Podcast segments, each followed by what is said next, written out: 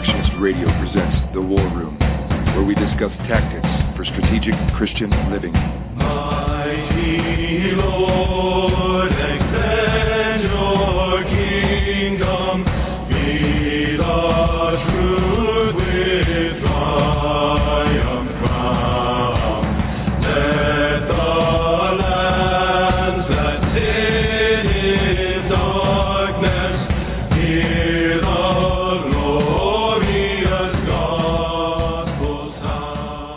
Welcome to the War Room. This is Bill Evans. On the phone with me. I guess you're back in Waco now. You got your van fixed? Yes, sir. I'm back home. Thank God. Okay. Well, that can be none other than Pastor Rusty Thomas of Operation Save America. Rusty, welcome to the War Room. Thank you so much, Brother Bill. It's a joy to be with you. Well, we've been we've had a delightful, spirited hour and a half or so of preliminary talk. Just you know, fellowshipping with one another and comparing notes. Brother Rusty has been obviously at the center of a lot of recent attention, but that's not what we're here to talk about today. As a battle-hardened veteran, one hundred first Airborne, right, Screaming Eagles? Yes, sir, or, or sometimes known as the puking buzzers, depends on who you're speaking with. We're going instead of uh, we're normally this is the War Room generally is on Reconstructionist Radio, but today you might think you dialed into Pentecost Radio uh, because we're going to talk about the personal work of the Holy Spirit as it pertains to spiritual warfare, the gifts of the Spirit, and uh, and knowing the enemy. And you know, Scripture, we're told, you know, we're not un, we're a mature believer is not unaware of the devil's schemes. He's he's a roaring lion. He's an angel of light. He's a liar from the beginning. And yet, in the in the in the heat of battle, and in our desire to take godly dominion, you're going to run. We run it. We run into obstacles, not just of a physical nature or magisterial nature, but of a personal, spiritual nature as well. That our great theology, you might be able to exegete Scripture, and you might know the tulip, and you might have your eschatological T's crossed right, but if you don't know how to wage war in the Spirit, you're going to become a battlefield casualty, right, brother? Buddy, I, I've seen it so many times, Brother Bill, that men and women who, you know, were convicted by God uh, to stop ignoring the injustice and that is taking place, you know, in our nation and seeing the abominations of, you know, child sacrifice, the shedding of innocent blood, parading our sin like Sodom, knowing that we were in deep trouble with God, you know, to cross that line of obedience and show up for battle. And uh, what happens, buddy, is they start off very, very well, and they really do love God, and they really want to serve God. But what, they, what they're not prepared for is there's a cup coming, brother. And this is not a cup of blessing, you know. This, this is a this is a, a brutal cup, you know. And, and there's a baptism coming, and this ain't a baptism of water. It's, it's, it's a baptism of fire. And what happens is, you know, we have to understand, especially when it comes to abortion, brother. This is Satan's crown jewel. You study the Scriptures. Anytime he raises his ugly head, he goes after the seed of man. That was the lessons in Moses' time. It was the lesson in Christ's time. And so when you touch this, brother, you are going to draw the ire of the evil one. There's going to be retaliation. It's like what the Apostle Paul talked about when, when, when he said, you know, because of the abundance of revelation, there was sent to me a messenger of Satan to buffet me. And he said he asked the Lord three times to take it away, and God said, my grace is sufficient for you. So in other words, this is just a spiritual principle, brother.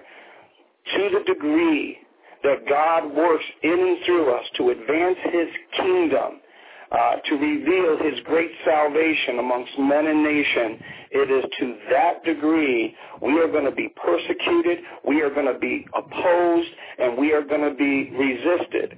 Now, what's so great about the sovereignty of God in that, Brother Bill, is the fact that as we're going through this battle, you know, and, uh, you know, people are attacking us. The enemy is attacking us. Christ is forging his character in us and using that to defeat his enemies. And I always say this to anybody who considers, you know, crossing this line and entering the battle, there's two things you can be assured of. Number one, spiritual warfare is going to take on a whole new meaning in your life. It's going to go from doctrine and theology and intellect into a spiritual reality in your life. And you have to be careful of any openings in your life, in your marriage, in your family, in the church, in your business, because any opening will be exploited by the enemy to take you on and take you out. But number two, and this is what has kept me going in the battle for so long, Brother Bill, is that we'll get to experience our Lord in ways we never dreamed possible on this side of heaven. The Word of God will absolutely become alive, and our faith will be energized. And I thank God uh, for that process. Rusty, I'm going to talk to you like you are the uh, veteran N C O, and the new guys are coming into the unit, and they are looking to the vet veterans who've been who've seen the elephant, as they say.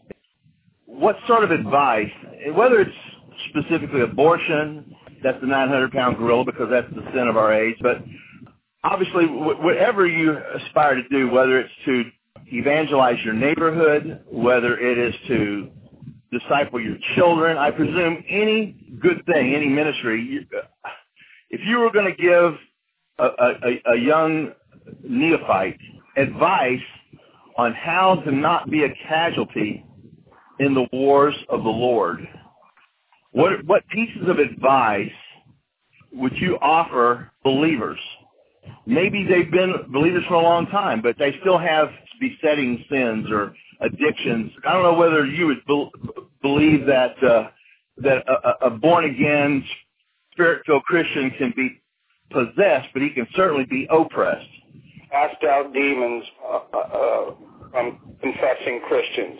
And, I, you know, I don't know the theology of that, but I am telling you, I've had people who've made a profession of faith in Christ that literally demons manifest, and by, thank God, by his blood and by the unction of the Holy Spirit and the truth of his word, they were driven out and they were set free. And I know people have different theologies and all that kind of stuff, but that, rather, that is a reality.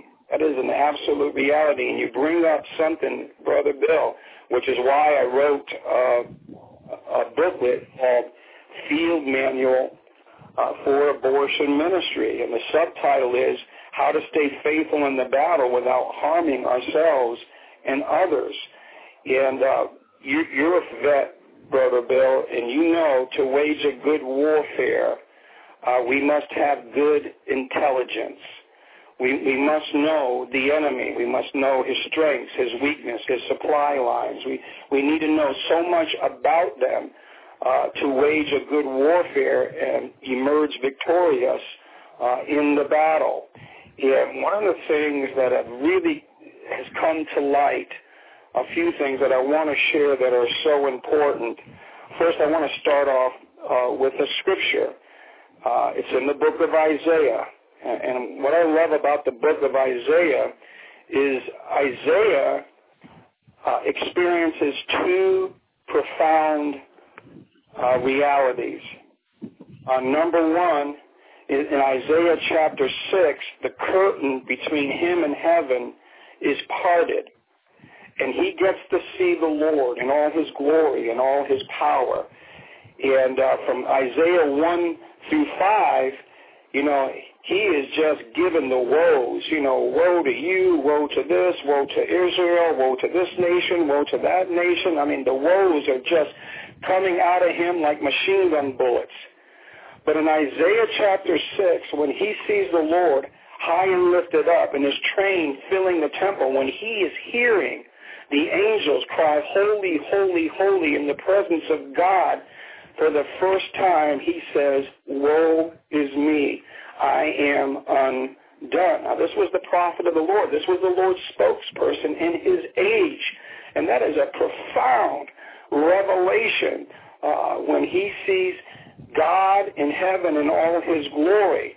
Well, the same Lord who showed him that, he also parted the curtain to understand Satan and understand the demonic realm and to get an intelligence report. And we find that in Isaiah chapter fourteen, and it's verses twelve through fifteen. I'm just going to say this really briefly, Brother Bill, but this is illuminating. This is what we're up against. He says, "How are you fallen from heaven, O Lucifer, son of the morning?" We know at one time uh, Satan was Lucifer, the light bearer, uh, but he became the adversary when he rebelled against the Lord. He says, "How you are cut down to the ground, you who weakened the nations." Now watch this. This is the five I wills of Satan.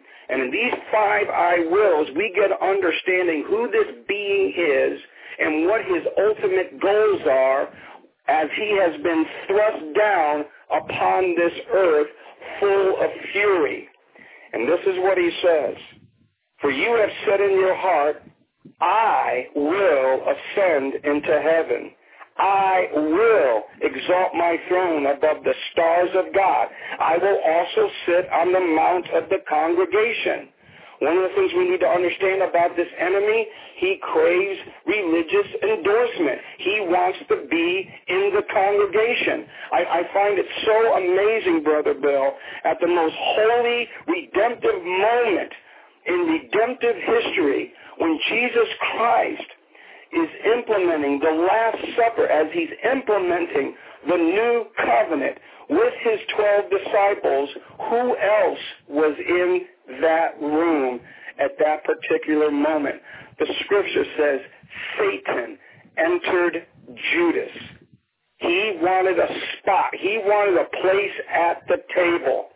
And he goes on to say, he says, "I will ascend above the heights of the clouds. I will be like the Most High. Yet you shall be brought down to Sheol, to the lowest depths of the pit."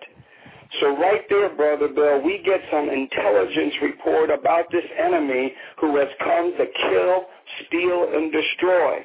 And most of the most of the time, we want to paint him like he's some evil, baddest dude on the block, you know, f- filled with malevolence and, and all this kind of stuff. And, and certainly there's a reality to him. But what's in his mind? How does he perceive himself? Well, you, you kind of touched upon it, where it says he comes as an angel of light and his ministers as ministers of righteousness. And if you notice, those who promote the abominations of this age, who do they parade out to sell it, you know, to to the citizen, to sell it to different groups? It's always people with collars on their neck, because this enemy craves religious endorsement to mask his evil. And it was uh, G K Chesterton, Brother Bill, who, who made this amazing statement, so we understand what we're up against when it comes to this enemy. He, he made this statement. He said, "The world is full of Christian virtues gone mad." And I'm going to say that again. This is really, really important, because this is how the enemy is destroying the United States of America.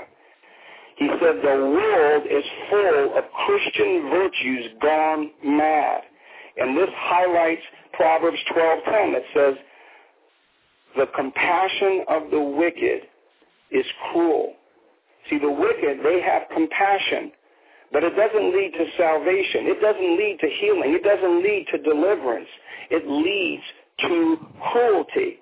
So what the enemy has done, he's done a couple of things to seduce this nation to destroy itself.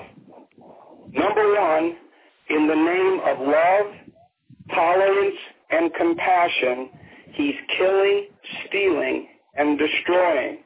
And number two, he has won the battle in the court of public opinion, which has silenced the church to speak against the burning issues of the day that are destroying us, because he has changed the, the whole paradigm when it comes to how the church is to be and what we're to do in the name of the Lord. And so the enemy has two corresponding or competing commandments. You know how we're to love God with all our heart, soul, mind, and strength, and love our neighbor as ourselves? Well, he has abolished that in the United States of America, and now we have two other commandments that we must keep. And God help you if you don't. And what are the two uh, satanic uh, commandments? Do what you will, and thou shalt not judge. Do what you will, and thou shalt not judge. And this is now the new mores of the United States of America, and this is the battle that we are in. So what the enemy has done uh, in our age and in America, he has hijacked the fruits of the Spirit, the love, the joy, the peace, and the faith, and all that kind of stuff, and he misapplies it and misappropriates it to kill, steal, and destroy. And for whatever reason, most of the church do not detect or discern his operations. And that's why this is so important. The other thing, and we, we talked about this, Brother Bill, is we know there's a Trinity. We know there's God the Father, there's God the Son, there's God the Holy Spirit. And as believers in Christ, left in this world to do battle to advance the kingdom of Christ and his salvation amongst men and nation, we need to understand it's the third person of the Godhead that our Lord sent after he was resurrected and ascended to be with us, to be in us, and to work through us. And I find it so amazing when you look at the Old Testament going into the New Testament, Brother Bill. Satan is mentioned. The devil is mentioned in the Old Testament. But where do we see Satan and demons manifest to the point they're out of control? They cannot hide in the darkness. They can't maintain their resting place in the congregation. And they're literally preaching the gospel. They're screaming who Christ is. You are the Holy One of God. Well, why, why is it taking place at that particular time? Well, there's a number of reasons. Obviously, Christ has come. He came to establish his kingdom in the earth. And one of the things that separated Christ, not only was he God in the flesh, but the scripture says he had the Spirit without measure.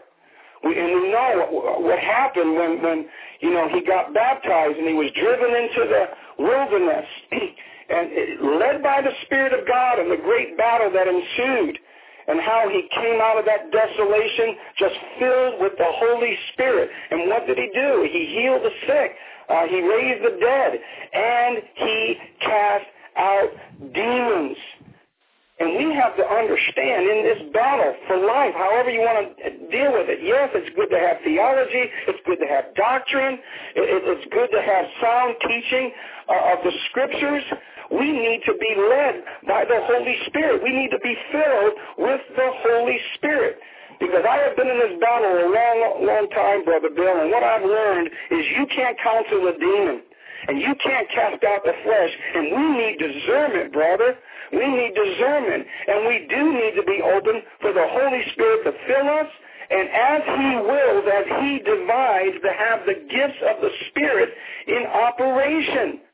In other words, in this battle, we, we need to know when we need to preach, And, and minister God's word and discuss theology and doctrine and all that kind of stuff, and, and that's kind of horizontal. But we also need to know that God has given us weapons of warfare that are not carnal, but mighty through God to the pulling down of strongholds and breaking down strongholds.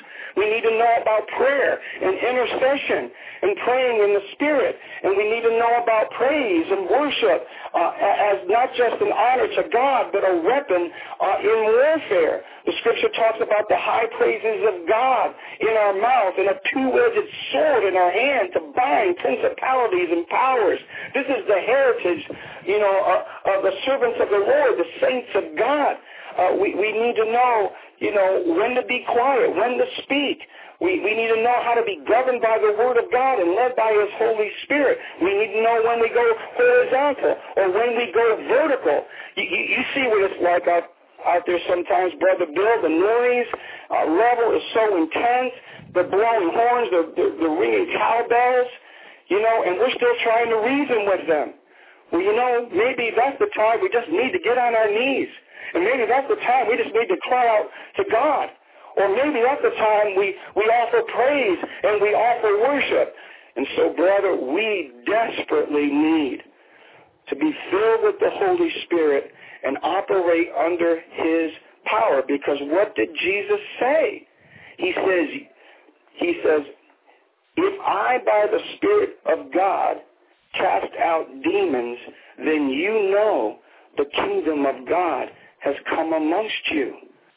And we need, yes, we need our intellect, we need our strategies, we need to have sound doctrine. I'm not making light of that, but I am telling you, to advance the kingdom of God, to crush evil and set the captive free, brother, we need the person of the Holy Spirit to be in us, fill us, and use us to win the day, brother. So those are very, very important truths we must bring to the table.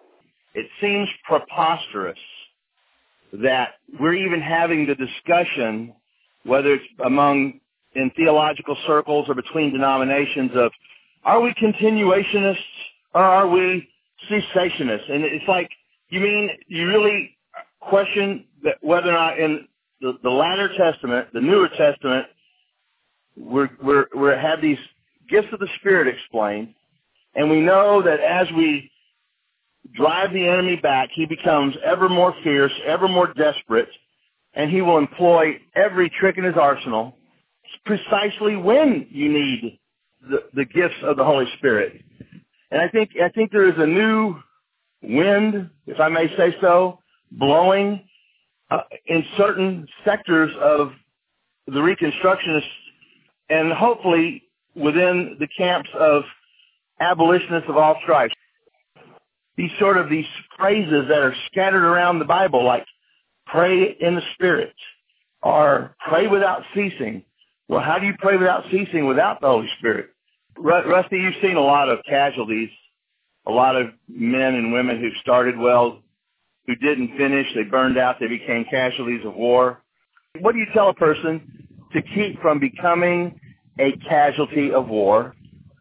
I mean, like when you step on a mine, it's important that you know immediately that you have stepped on a mine, because your next step will be your last step if you step on a mine.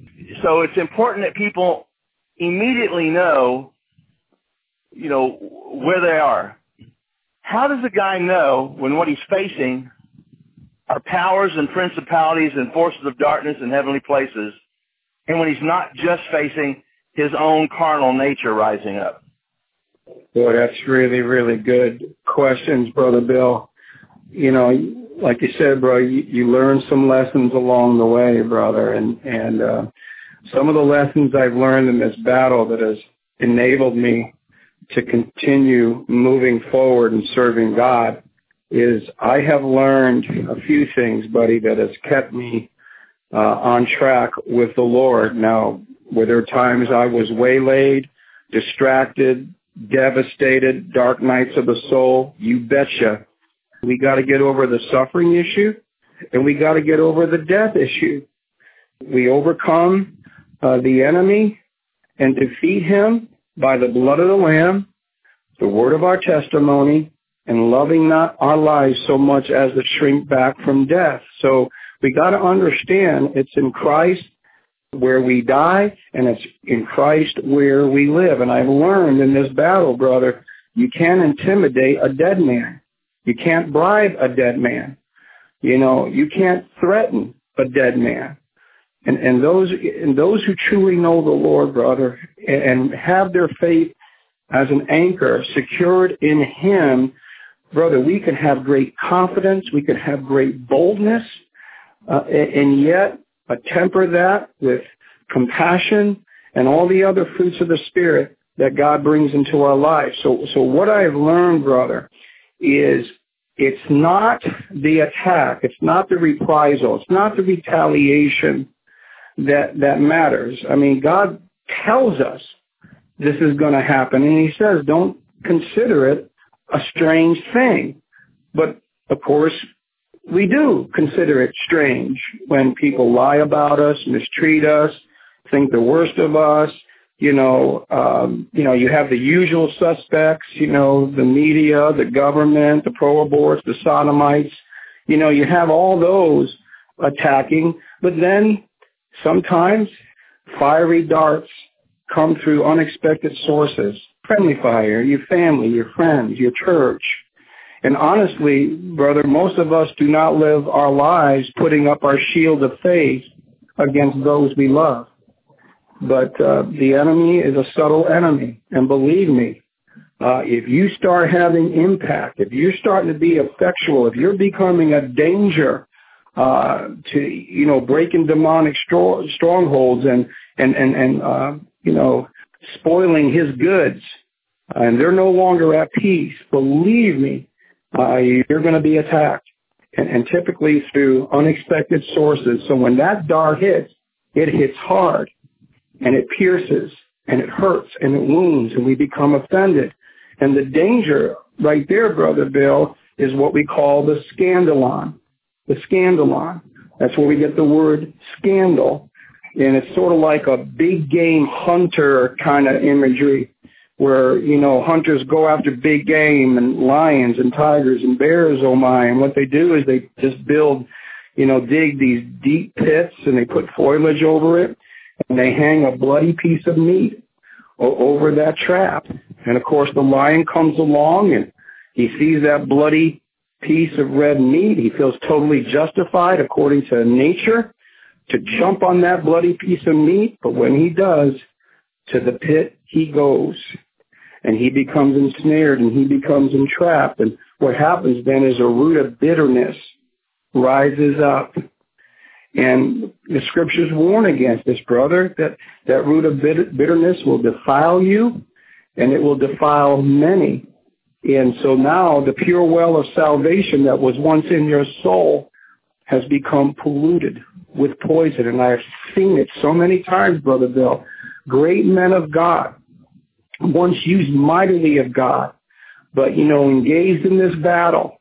And before you know it, there's hurt, there's wounds, there are, there are offenses, and they begin to, they, they minister from that, from that place. And so what I have learned, it's not the attack, it's not the persecution, it's how we respond to it that makes all the difference of the world. And this is where the example of the Lord comes in so mightily, brother.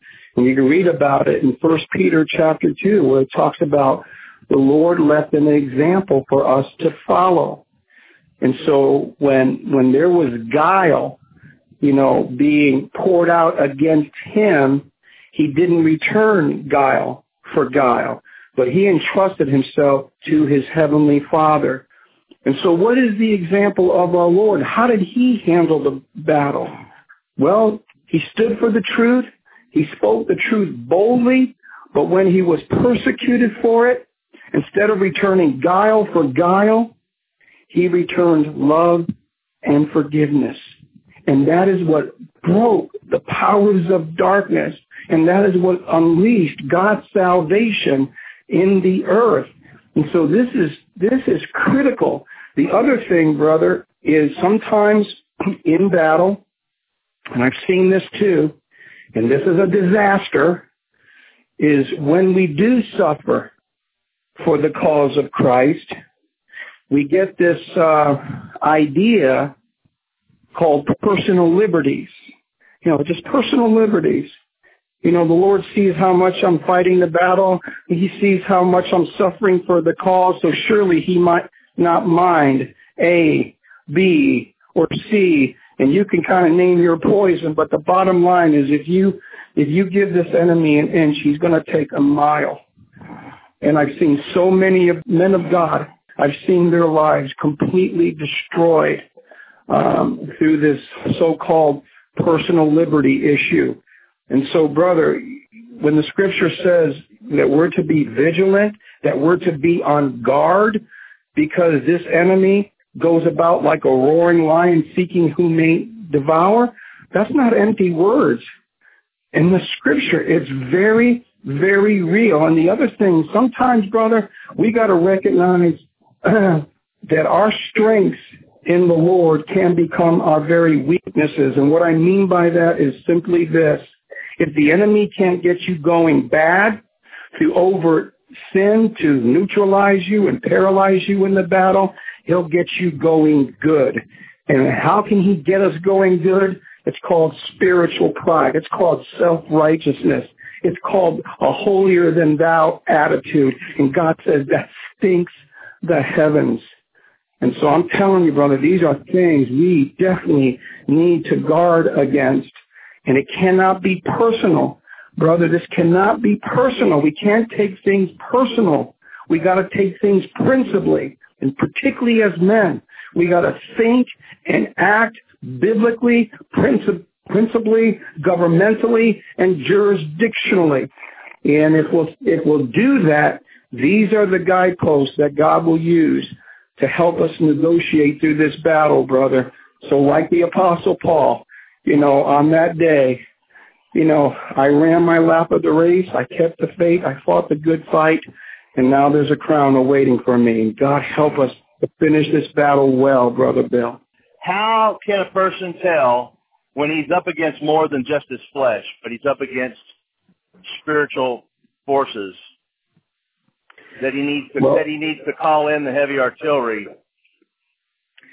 I would say this, brother, if it's a work of the flesh, and especially if something that you kind of repented of and, and uh, you've walked away from, and it continues to dog you and enslave you, then you're probably not in the realm of the flesh. You're dealing with a demonic power. And again, you can't... There is no rationale applied. There is no reason applied that can defeat demons. They don't give a rip about our logic, our reason, and our rationale. The only thing that gets their attention is the blood of the Lamb, the unction of the Holy Spirit, and unsheathing the sword of the Spirit to break their bondage and set people free. And I have seen it so many times, brother. I've seen the miraculous realm of God bring healing and deliverance and salvation. I, I, I wish we could just have a, a time we can just go through some stories here, how, how I've seen this in action. So what this requires, Brother Bill, is discernment. We need discernment. And we need to know when it's an operation of the work of the flesh and when there is demonic activity involved. But I will say this, we know biblically that Satan and demons have been chained in darkness. That's what the Scripture says. He's already made an open show of them. He's already defeated them, and they are chained even now. They they are on a chain. Though that mad dog is on a chain, when we willfully sin, and we practice sin as believers, we're moving closer and closer to that rabid dog on a chain. And if we get too close, he will bite. And his poison and his influence will enter our lives, and it will wreak havoc. Uh, and if that has happened and you can't deal with it, then you go to brothers and sisters in Christ uh, who know How, have deliverance ministry. There is such a thing as deliverance ministry.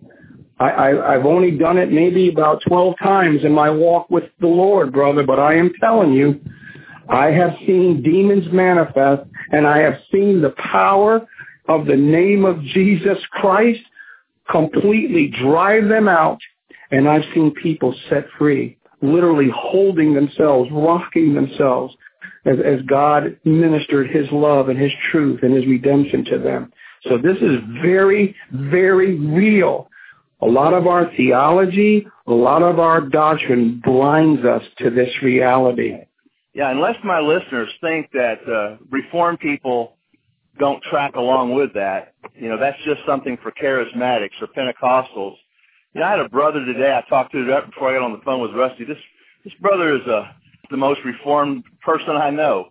He ran with the likes of Rushdoony and North and Bonson, and yet he was talking to me today about demon-possessed woman that he's he's dealing with in his in this counseling, this marital situation. There's a reason why we're not we're not to go into battle by ourselves. Christ sent out his disciples in twos. We're told in Ecclesiastes that, that woe to the one who falls when there's not another to lift him up. You want to survive, to fight another day? Don't wander off into battle by yourself. Have a wingman.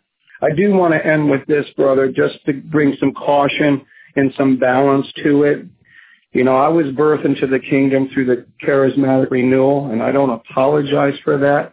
I, I have known the miraculous realm of God, and to a certain extent, I still walk in it. But I will say uh, a lot of the charismatic and the Pentecostal circles have done great harm to the Word of God. Um, they're, they're experience-based. And when you're experience-based, uh, you, you can give room to spooky spiritualness and outright deception. And that's why the Bible says, test the spirit. You've got to test the spirits, whether these things are from God. And that's why we have the Word of God, and that's why we're to have mature brethren uh, in the church uh, to judge um, whether it's a prophecy or any manifestation of the gift of the Holy Spirit. But the problem is, because of the abuse, so many believers have thrown the baby out with the bathwater. And there is something genuine and needful when it comes to our Reformed um, and Calvinistic brethren that they bring to the table, so important for the health of the church. But there is something that the charismatics bring to the table that is really good. And that's the power and presence of the Holy Spirit. It's not an either-or thing. And I think the, the Apostle Paul said it well in, in First Corinthians, where he says, I want all things to be done, but with decency and order. Now, our Reformed brethren, they got decency and order down. They got their T's crossed. They got their I's dotted. I mean, they they they, they got their systematic theology down, okay? But when he says, I want all things to be done, if you read the previous chapter, he's talking about a church service allowing the Holy Spirit to move and have his way uh, through the gifts of the Spirit. And he says, I want it to be done, but I want decency and an order.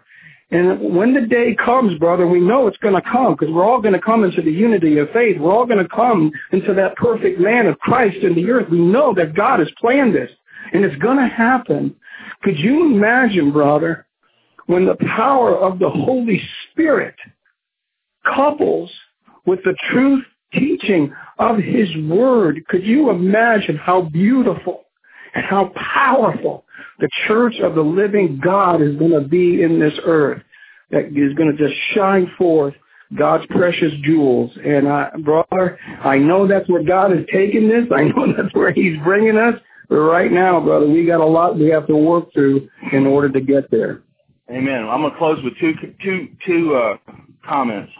Number one is that walking in the Spirit and these spirit and these principles of spiritual warfare are not secrets. They're right there in Scripture. You know, we're not Gnostics. We're not getting some special insight. It's not right there in the text. It's right there in the text. There's a there's a phrase that's popular more in Reform circles. It's called the ordinary means of grace. That God has given us his word, prayer, the fellowship of the saints, and the grace that comes through our testimony and through giving of ourselves and serving others. These are ordinary things, but they result in extraordinary transformations. They're available to everybody, and I would say a, a simple tactic that, you know, Paul said he didn't speak about things that he hadn't uh, that he hadn't put into practice himself, but I need to say, you know, here and now that I need to spend at least as much time in the Word as I do on Facebook. How about that? Can I can I can I get an amen? I need amen, buddy. Much, I need to spend as much time on bended knee or on my faith as I do in the Word. Amen. We have a good barometer that's given to us in Scripture. It's called the fruit of the Spirit. Amen. You know, if you're not manifesting the fruit of the Spirit, you're not on course. You know, you may have the gifts of the Spirit, but how many know that you can destroy a brother with with your gifts? Yeah, you can. If it's not tempered, modified, and controlled and manifesting the fruit of the Spirit. Brother Bill, it's so critical of what you're bringing up. We got to discern between the fruits of the Spirit and the gifts of the Spirit, in the sense that gifts are given, but fruit is grown. In other words, yeah. men are impressed with gifting. What God is impressed with is character. And I have seen men who are very gifted uh, and even had gifts of the Spirit flowing through them, but knew that their personal lives were in shambles. And I used to scratch my head and wonder, what in the world? How could God honor this? Well, we know this. The gifts and callings of God are without repentance. Once God gifts you, it's stuck with you. Now, you will have to give an account on that day what you did with that gift, but he's never removing it from you. But here is the, the most important thing, is that it, it is the fruit of the Spirit that really creates sort of that that that foundation for the gifts of the Spirit to flow in such a way that the glory goes to God and not to men. And we've got to be very, very careful when it comes to these treasures that God has bestowed upon us, brother. I appreciate you, Rusty, for joining me here today and us, you know, entering into this sort of, this realm. This be your uh, confession of faith didn't have a chapter on praying in the Spirit. The gifts are, are, are even really much to say about the person and work of Holy Spirit. He's not an it, he's a person. He's yes, he is. Uh, There's no definite article in front of hagios pneumos. It's not the Holy Spirit. It's Holy Spirit. Mm. And you think, well, this is this is really this is this is off point. What is this about? Nothing is more tactical than surviving spiritual warfare. So I, I appreciate this veteran, this brother in Christ. May we all seek the baptism of the Holy Spirit, and to be full of the Spirit, and to walk in the Spirit, and to pray at all times in the Spirit, and to take advantage of the full arsenal of weapons that God has given to us, namely psalms and hymns and spiritual songs and singing and making melody in our hearts to the Lord. And and this is this all is spiritual warfare, and it doesn't matter if you've got your your your soteriology down. Brother Bill, you know, the great charismatic passage is Acts one eight. You, you shall receive power from on high. The word you know is dunamis, the dynamite of God. He says, when the Holy Spirit comes upon you. And he says the reason why he's sending us the power of the Holy Spirit is so that we could be his witnesses, you know, starting in Judea to the uttermost parts of the earth. And I think most of the people who know their Greek know the word for uh, for witness is martyr.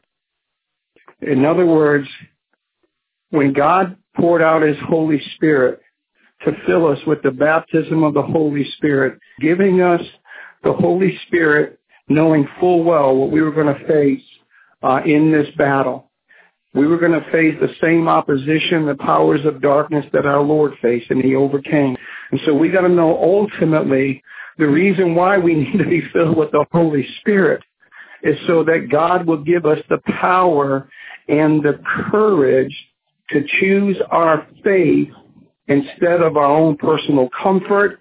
Uh, in other words, if we have to choose between us and our stuff, we're going to choose the Lord. If we got to choose between imprisonment or our freedom when it comes to our faith, we're going to choose, you know, the Lord. And if God forbid, if we ever come to the place we have to choose between our life or our faith, God will rise up by the power of his Holy Spirit, and we will not deny him.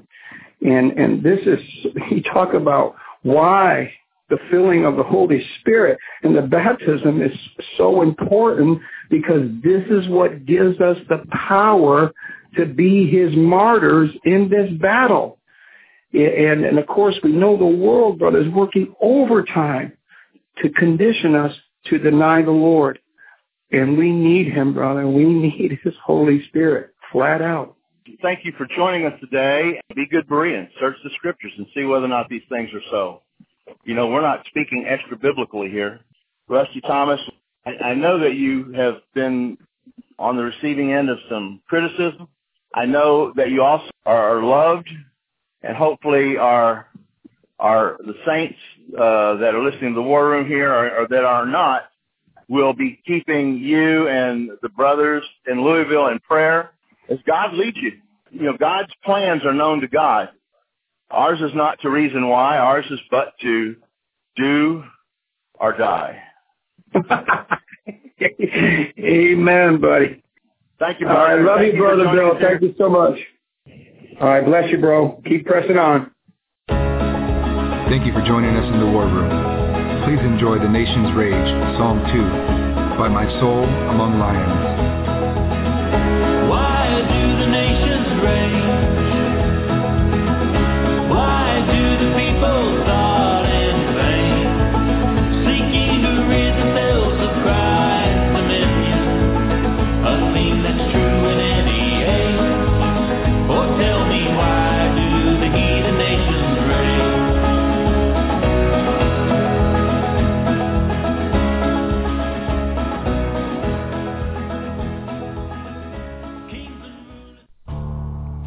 The Reconstructionist Radio Podcast Network brings to you a complete lineup of podcasts where you will hear practical and tactical theology. Our desire is not simply that you consume our shows, but that you also live out your faith in every area of life. We can talk all day long about these things, but if we fail to put them into practice, then we fail as ambassadors of Jesus Christ our King. Subscribe now to your favorite Reconstructionist Radio Podcast Network shows. Or you can subscribe to the Reconstructionist Radio Master Feed, where all of the content we produce, including the audiobooks and audio articles, will pop up as soon as they are available. And don't forget to visit Reconstructionist Radio dot com to volunteer as a narrator or to partner with this ministry financially. May the Holy Spirit stir you into action for Christ and His kingdom.